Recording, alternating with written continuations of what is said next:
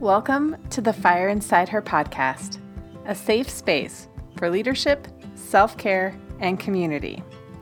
I'm your host, Diane Schroeder, and it is my privilege to be your guide on the journey to authenticity.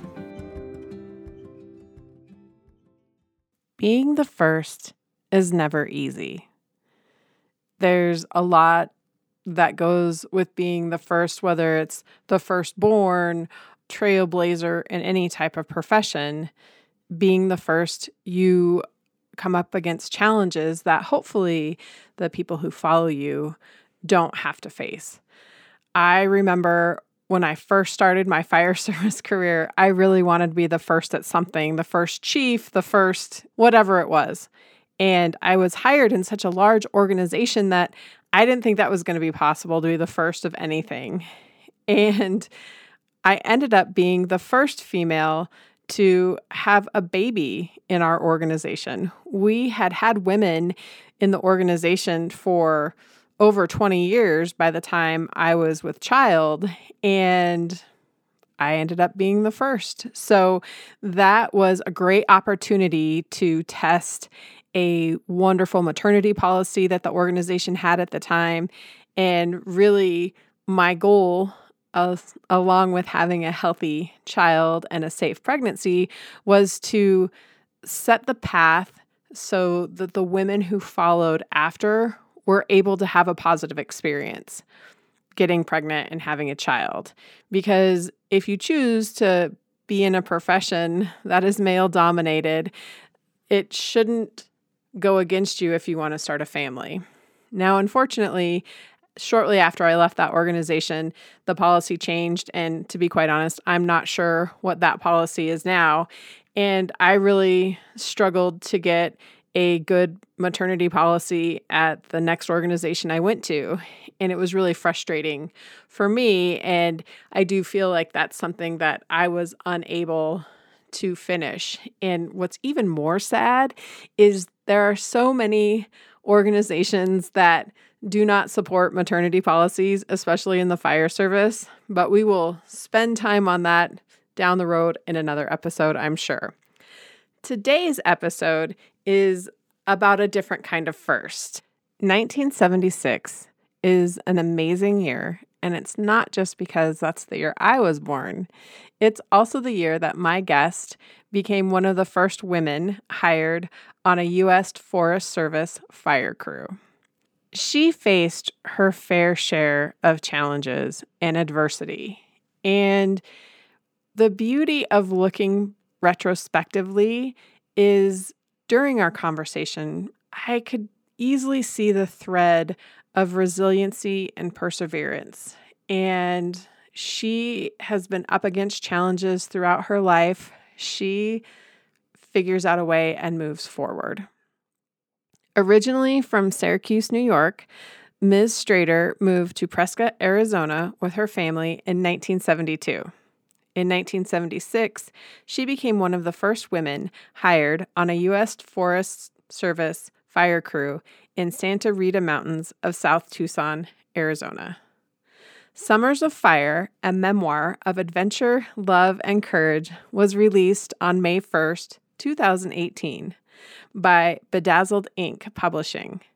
In September, she became a finalist in the New Mexico Arizona Book Awards. Her second book, Uprooted, is the prequel to Summers of Fire, and it was released December 1st, 2021. In addition to writing, Ms. Strader is a landscape architect, certified arborist, and watercolor artist. She resides in the same area where her fire service career began.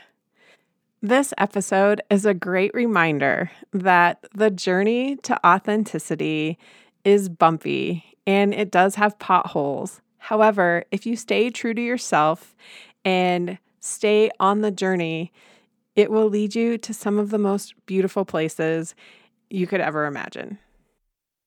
Hi, Linda. How are you? Hi, I'm good, Diane. It's nice to meet you. Nice to meet you too. I am so excited that we get to chat today. You didn't know this prior to us chatting uh, just when we first met, but I come from the fire service as well. And when I saw that you popped into my inbox, I was really giddy because you are an OG badass wildland firefighter. And I'm so excited that we get to chat today. So thank you. Oh, well, thank you. I think it's pretty amazing what you do. That's for sure. um, I like to start with random questions. So, the random question that I have for you is Do you sleep with your bedroom door open or closed? Actually, it depends on the time of year. In the winter, I don't heat the bedroom, so I leave the door closed. And in the summer, to, so the air conditioner works more efficiently, I leave the door open. So it just depends on the time of year. That makes sense. Arizona can get really hot. Yeah, we're heading to 111 this weekend. So yeah, it's hot here. Yes, but it's a dry heat. It's a dry heat. It is. And you just don't go outside when it's that hot. Just stay indoors. Exactly. Well, I would like to hear a little bit about your story and your journey on how you ended up becoming one of the first female pioneers for the US Fire Service in the wildland world. If you don't mind sharing a little bit about your story, I would really appreciate it.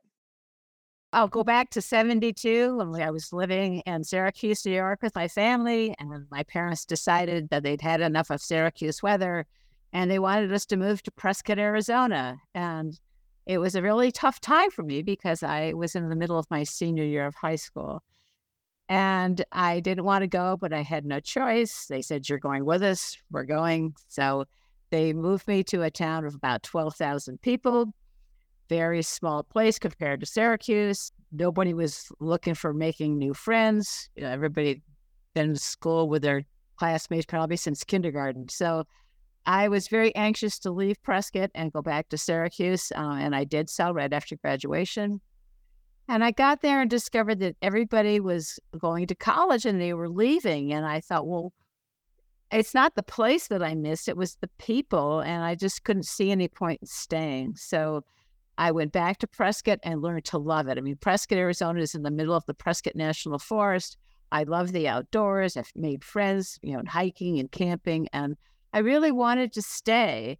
And so I started looking for work, and I'm discovering that for an 18, 19 year old, just with a high school education, there really wasn't much in the way of work for a young woman. And it was a choice of retail sales, secretary, waitress. And I tried all those things and I absolutely hated it and thought, this is not what I want to do but I was beginning to realize after a year and a half of looking for work and taking on, you know, whatever I could, realizing this is not what I wanted to do with my life. So I ended up looking for work in Tucson, Arizona. And Tucson, I met somebody, a friend of the family. She introduced me to the U.S. Forest Service, and I had no idea that this world existed. I mean, I saw the Forest Service up in Prescott, but I just never dreamed it'd be something that I could apply for. So she told me that they're looking for timekeepers up on Mount Lemmon. Let me get you an interview. She got me the interview the same day. I got the job the next day. And so now I am a timekeeper for the Catalina Hot Shots. And I got to live up in the mountains. I mean, there's a beautiful mountain range north of Tucson, and I was living and working up there. That was all great. But it didn't take me long to realize how much I hated paperwork. and there was a lot of it. Timesheets were 11 by 17 year huge document and there was five carbon copies and you had to press through all five carbon copies. It was terrible. So i did that for a summer and a half and thought no i don't want to do this anymore. And there were so many forest service jobs that were far more interesting than the one i had including the firefighting aspect and i decided i wanted to work on a fire crew and, and i applied for the job and in 1976 i was hired by the U.S. Forest Service in southern Arizona, not in the same place where I was a timekeeper, but close by. And I never gave it a second thought that I couldn't do the work. I figured I was 20, I'm gun ho, I want this job. I finally have a real job. To me, it was like, I've got a real job now. And it didn't dawn on me that, you know, when I got there, that there was nothing but men on the crew. And I never really thought about that that was a problem. And until, of course, as the summer went on, and there was a few of the guys who didn't take any time at all to let me know I wasn't welcome there. They told me that women belonged barefoot pregnant in the kitchen. One guy told me that I should quit and go home. And they really gave me a hard time about, you know, what if I get hurt? Can you carry me out? And I'm looking at him and saying, Oh, yeah. Yeah, there's a 300 pound overweight guy. And it's like, nobody can carry you out, John. So I did okay defending myself against my crewmates. But when I was told to my face, it was a few years down the road, when I was told to my face that I'm not hiring you because you're a woman, that I realized this is getting a little serious. And this is the job that I want. This is the career that I want. And now I'm being told that they won't hire me because I'm a woman. So I thought about it and decided, you know what, I'm going to file an EEO complaint because this man discriminated against me. And it never occurred to me that that might be a problem of reporting somebody, you know, naive 23 year old. So I reported him. And of course, he denied ever saying such a thing. The complaint went nowhere. It was my word against his. And a couple years down the road, I find myself blacklisted and I'm labeled a troublemaker because I filed that complaint. And I'm thinking, wait a minute, that was confidential so much for confidentiality. You know, it got out. And as I switched from the U.S. Forest Service and started working for the Bureau of Land Management, and that's how I ended up in Alaska, which was quite an adventure in itself. Fantastic time in Alaska. It was a crazy, crazy place, crazy people, a lot of fun memories. It was really something. And I was so glad that I got the opportunity to go up there when I did. I don't think I could handle the weather up there now. So you were with the Forest Service for how many years? Out of the seven years that I've worked in that field, I was with them for five, and I spent two summers with the Bureau of Land Management, once in Durango, Colorado, and once in Kenai, Alaska. I'm not sure about Alaska, but I know Durango is one of my favorite places in the world. It's a beautiful place. Yeah. It is gorgeous. So after seven years, we're still in the 80s at this point. Yes, where it's 82 was my last summer. What happened next? Well, so after an, injury, I had to resign. And I had a lot of surgery and I had to completely rebuild my life, which was not an easy thing to do. And so uh, after two years of recovery, I finally decided, you know, my doctor told me, you're never going to be a firefighter again.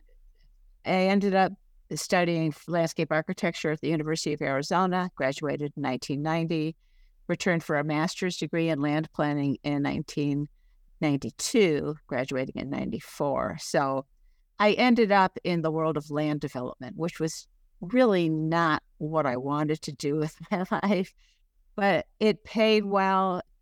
I had since married the man that I went to my first fire with, and we were married for 23 years and it wasn't working. So I left. And after I get a divorce, I buy a house. I've got a good job. I lost that job in 2008 when the economy collapsed, could not find another one. And that's when I started thinking I had a lot of time on my hands. And I thought, wow, you know, I was reflecting back to my fire career and I was thinking, you know, I should probably write some of the stuff down before I forget it. I did keep very detailed journals. I started doing that when I was a teen. But at first, I didn't refer to them. I just did it from memory. I wrote down some of my adventures and some of my experiences and came up with 90 pages. And my friends said, you know, this is pretty good. You should write some more. I mean, because obviously eh, 90 pages is not a short story and it's not a book either. And so I decided I should add some more. So I got out my journals and started jogging my memory. And the more I wrote, the more I remembered. And Next thing I know, I have 400 pages, which is too long.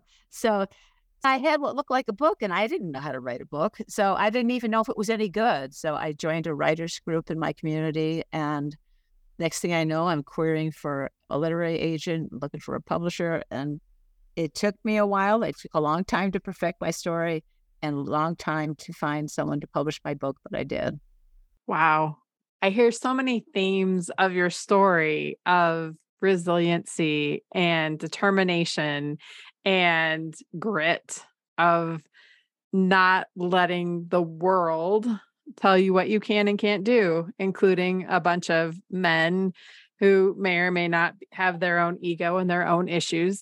When I hear you speak of some of your experiences, I'm brought back to 2000 when I got hired in the fire service and I had similar but different experiences. I felt like I was carrying the weight of the world on my shoulders, that I was representing every woman in the fire service. And, you know, I remember I was told by my first battalion chief, and he was a nice guy. He was really nice to me. But when it came to rotating probation in the structure world, you spend so many months on a ladder truck, so many months on an engine, and they move you around accordingly. And he told me, he goes, normally I would send you to engine one, but I've already got two women on that engine and I'm not going to stack it with a third. And I was like, I don't think that's legal, but I'm not really sure. You're the staffing guy. And I didn't know any better. And that was the first. And I had other experiences, but I was just like, oh, this is how it's going to be. And I had no idea either because it's not something I anticipated when I entered the fire service.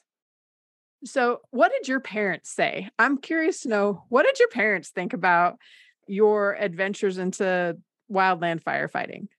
So my mom, who I was very close to, when she found out that I was going to do it for the second summer, I think the first summer she thought she'll get over this and it'll be too hard and she won't do it. And when she found out that I applied for the second for 1977, she says, "Well, you know, I'm going to worry about you, but I want you to do, you know, what makes you happy." My dad blew up at me and told me that's a man's job, and what the heck are you doing? And I still applied for it and still did it anyway, but he did not approve. In fact, one of my sisters didn't approve. She didn't think it was a real job.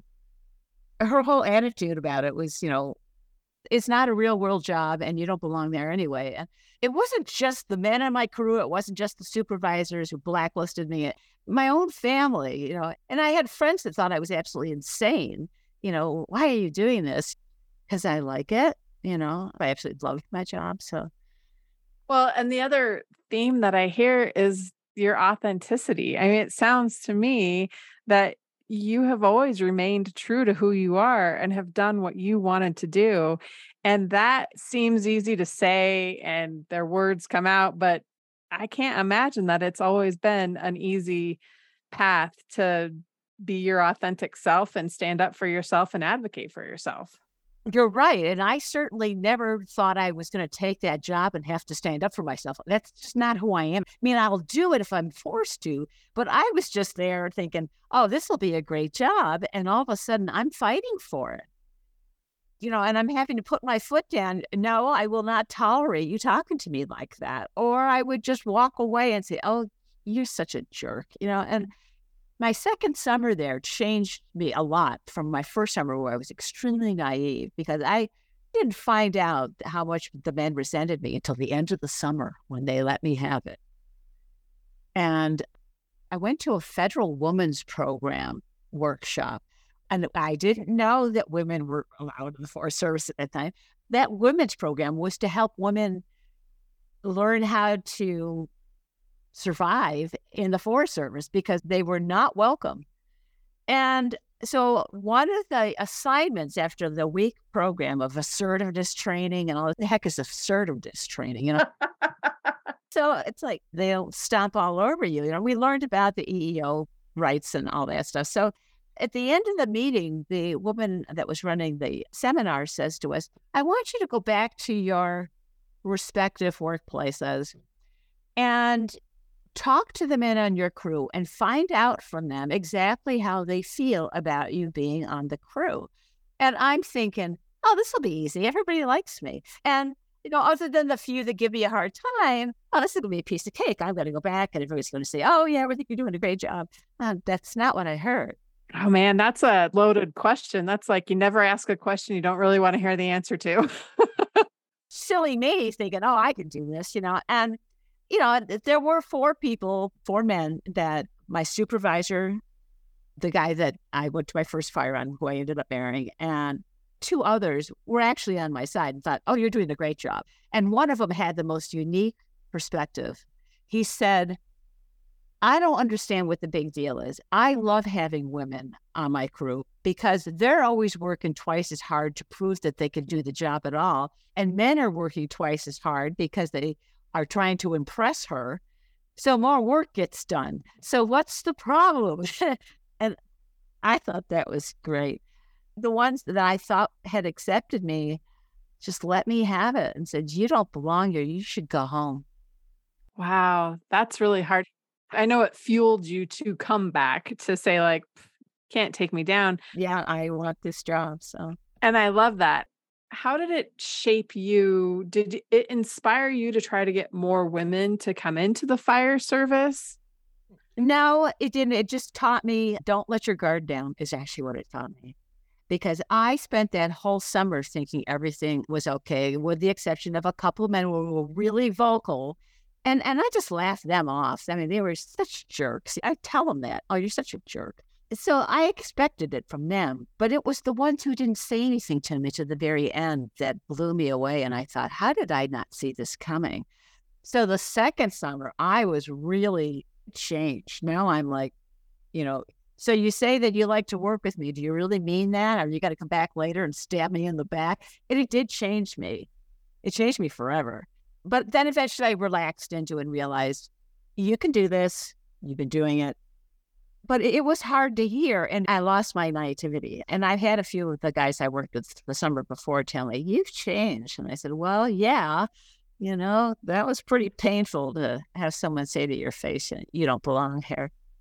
I mean, you're still young. Like I think of back to 20, 21 year old me and even 23, like there's a lot of feedback that I got back then that I really like hard to hear because I didn't understand myself enough to realize that that issue was a them issue, not a me issue. How long did it take you to figure that out that all that hate and negativity was their problem and not yours. It took me a couple summers, and, and then I thought I, I had it under control, but it was 78 when I was told by a supervisor that he wouldn't hire me. So that changed everything because uh, before I was just dealing with the guys in my group. And like I said, after a while, I just told him to go away and just leave me alone. And I'm doing my job. And you've never carried the load for me. I've always carried my own load and I've always done my own job. I don't need you. So that also changed my perspective. And when I was blacklisted, that's when I thought, the hell with the Forest Service. It's time to change, you know. And BLM was not perfect. It wasn't the solution. To be honest, the Bureau of Land Management doesn't have a whole heck of a lot of forest other than in Alaska. When I worked in Durango, I actually ended up on a timber crew, and I did go to a couple fires, but if it's on forest, most of the forests they manage are very small and they're mostly surrounded by private land. So I liked working in the forest, and that's what I wanted. So I ended up back with the Forest Service in 82. And by then, there was one other woman that was my first hotshot crew was 72 because the other crews I was on, they were just considered fire suppression crews. There's no difference between the two. A hotshot crews, there's 20 of them and they travel to wherever fires are all over the country.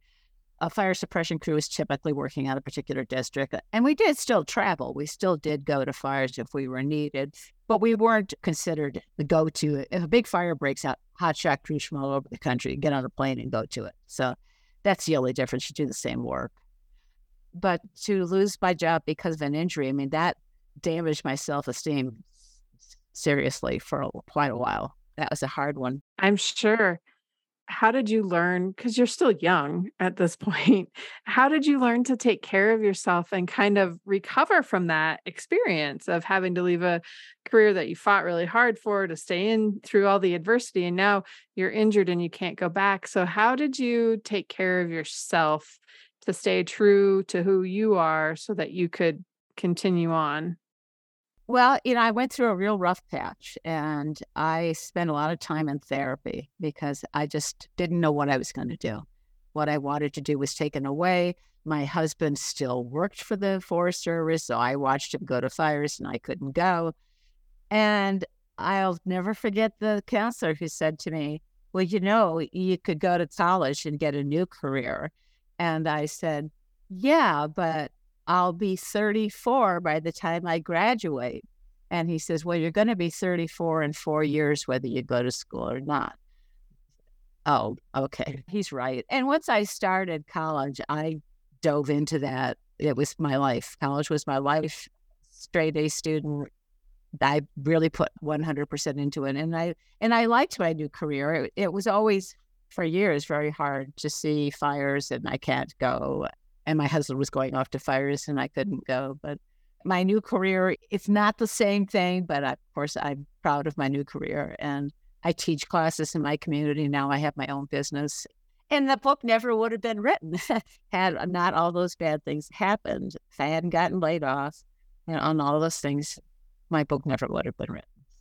I love that. And it's a great segue because I believe that sometimes the universe gives us a whisper sometimes you know it taps us on the shoulders and sometimes it just knocks us upside the head to lead us to a different path that we may not have seen had we done different things and i think sometimes it's the adversity that pushes us into uncomfortable places. I went back to school in my 30s and finished my degree as well, and then just got my master's degree a couple years ago. Yeah, it's awesome, you know, and it's so hard. I, I don't know about you, but I was walking around around all these teens and everything, and all they're talking about is, you know, boyfriends and, and everything. And I'm just focused on school. And they hated me because I ruined the curve because I got straight A's. That's awesome. I did all mine in online, so I didn't have to interact with people, which was great. Yeah, I didn't have that choice. What I loved about going back to school as an adult was how much I enjoyed it and absorbed it and was like, I really felt like I was learning. I would not have done that well right out of high school and college. I went and got my associate's degree, but I think that, you know, even though everyone's path is a little bit different and it wasn't how you expected it, look where you are now. And how has your community played into that? Like, community in the fire service is a very unique community. And I'm sure that you had great times and experiences because you kept going back for a while. There was a draw there that had to be stronger than proving everyone wrong, I would assume that you loved it. So there's that community. And then finding a different community as you transitioned out of wildland into a different career. And then now as an author, how has community played a role in your life? Yeah, I mean, everything has changed. And you know, I'm the only landscape architect in my community. I also teach classes and I run into people at the grocery store and they say, Oh, I took your class five years ago. It was great. You know, people look up to me and I appreciate that. But sometimes it's like, I feel like they're almost making too big of a deal out of it because I'm just me, you know, and I'm doing the best I can. And I have a passion for desert plants. I have a passion for teaching people in my community how to take care of those plants. And so I found a new way to apply the passion that I have to things. And I certainly feel very strongly about what I teach. And people tell me, you know, it shows in your classes. For the longest time, it took me a while to not miss going to the office and having connections with your coworkers. And they don't have that anymore. And you know, if you've got a pain in the neck client, you got people you could share it with, you know. And so I don't have that. So it it's been hard to get used to that. I mean, I've been doing it for 12 years now, so I'm used to it now. But at first, I really missed my coworkers, even though I didn't like them all. You know, I still missed it. You just have to learn how to adapt and change, and it's been okay. It was a challenge. I'm sure. So, what advice would you give to, I guess, the transitions in life, the challenges, the being flexible and adaptable to whatever life may throw you? Some people, it's easier to adapt than others. So, what would you tell people about the journey? Like, what advice would you give? So, I have to go through these stages of no, I'm not going to change no, no, no, no, no, no. And then I realized, okay, you know, so you're going to have to. And then I start to realize once I've accepted the change, I mean, not like, okay, darn it, I'm going to have to do it this way. It's like, okay, it's not, this is what's going to happen. And then I look for a way to make that change that works the best for me. In other words, I make the changes with my best interests in mind couldn't find work. I could have sold the home I just bought, moved to Tucson, worked in a factory. I don't know. I could have. I decided, no, I don't want to do that. So, how can I stay in my home, still make a living? And I didn't share that with anybody. It was an internal conversation. How can I do that? And then I thought, well, you know, they say if you can't practice what you know, maybe you can teach what you know. So I reached out to an organization here that holds classes for the seniors in my community, pitched a class to them. They said yes. I started teaching, learned that I love to teach. And then from that class, people started asking me, Will you do landscape design? I said, Of course I do. And next thing I know, I have a business. I survived because I decided if I'm going to do this, it's going to be my way. And so if I'm not going to sell my home and move to Tucson and do something I don't want to do, then I'm going to have to figure out a way to get by. And I paid off my house. I survived it. It was tough. And it took me a while to get used to it, but I did it on my terms. It had to be on my terms because otherwise it felt like I was giving up if I didn't do it. Wow, that gives me goosebumps. So thank you for sharing that and correct me if I'm wrong, but what I'm hearing, and I've heard this, a friend of mine said this before if you bet on yourself, you can't go wrong. And you believed in yourself and you put in yourself. And I think you took care of yourself, you put yourself first. And that's really hard for most people to do. I think it's even really more challenging for women to do because of all our conditioning and baggage that we bring along but through your experiences and you know your grit and you've done the work on yourself to figure out that you can figure it out you bet on yourself and now look at you how happy you are and i think a lot of people focus too much on well i can't do that anymore but what can you do that's on your terms when i start feeling like i'm being forced if someone told me you have to sell your home and you have to go work in tucson I would have put the brakes on, and, it would have been terrible if I had said, "Yeah, you're right. I'm going to just tear up my life and give up my house," and and I would have regretted it forever, you know, because uh, it had to be on my terms. I had to figure out what am I going to do on the terms that I can live with, and who knew? I didn't know I liked to teach, and the people loved my classes, so I have 19 people in my June class, which is very big for summer. It's pretty quiet here in the summer because most people leave for the summer. So, and it's all word of mouth, you know. So I say, oh, my friend took your class, my neighbor took your class. I was hiking one day and someone looked at me and said, I took your class out of context too, you know, because you think about it. Sometimes you see people that you know you know them, but you don't know from where, you know, because if you're used to seeing them in fire clothes and then you see them at the grocery store, yeah, who are you? Oh, I know you. Oh, that's right. You know, so so yeah, the fact that these people recognize me just floors me. like, awesome. Well, Linda, thank you so much for sharing your story. It's been a wonderful conversation. I I have so much respect for again you being a trailblazer and just continuing to be a trailblazer and doing life on your terms and remaining authentic to who you are. That's not easy to do. And so, thank you. And thank you for being a role model for the rest of us trying to figure it out. I will ask you one final question. If you could go back to 1972 before you had to be uprooted and leave in the middle of your senior year is there any advice that you would give yourself, your 1972 year old self? You know, I've been asked that question before, and I always thought it was really interesting because actually it's reversed for me.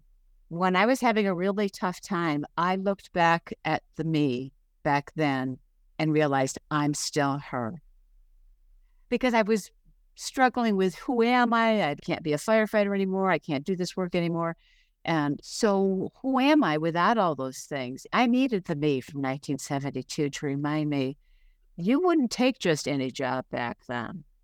And that's how you ended up working for the Forest Service to begin with, because you refused to be a secretary, you refused to work in retail sales, you refused to be a waitress. That's the one she tells me. That might be the best answer I've ever heard from that. So, thank you. Thank you so very much. And I will link your links to your book and how people can find you if they have any questions. And I might look you up if I have any questions. We don't have desert planning up here, but I'm sure you understand house plants. So I might ask you a couple. Yeah. okay. Sure. Nice to meet you, Diane. Thank you for taking time out of your busy day to listen to this episode. Curious on what to do next? Go ahead and follow wherever you're listening to this podcast so you can get updates each week when new episodes are released. And head on over to thefireinsideher.com slash audio for a free audio to help you get started on your self-care journey. Until next time, remember, you are a badass and you are not alone.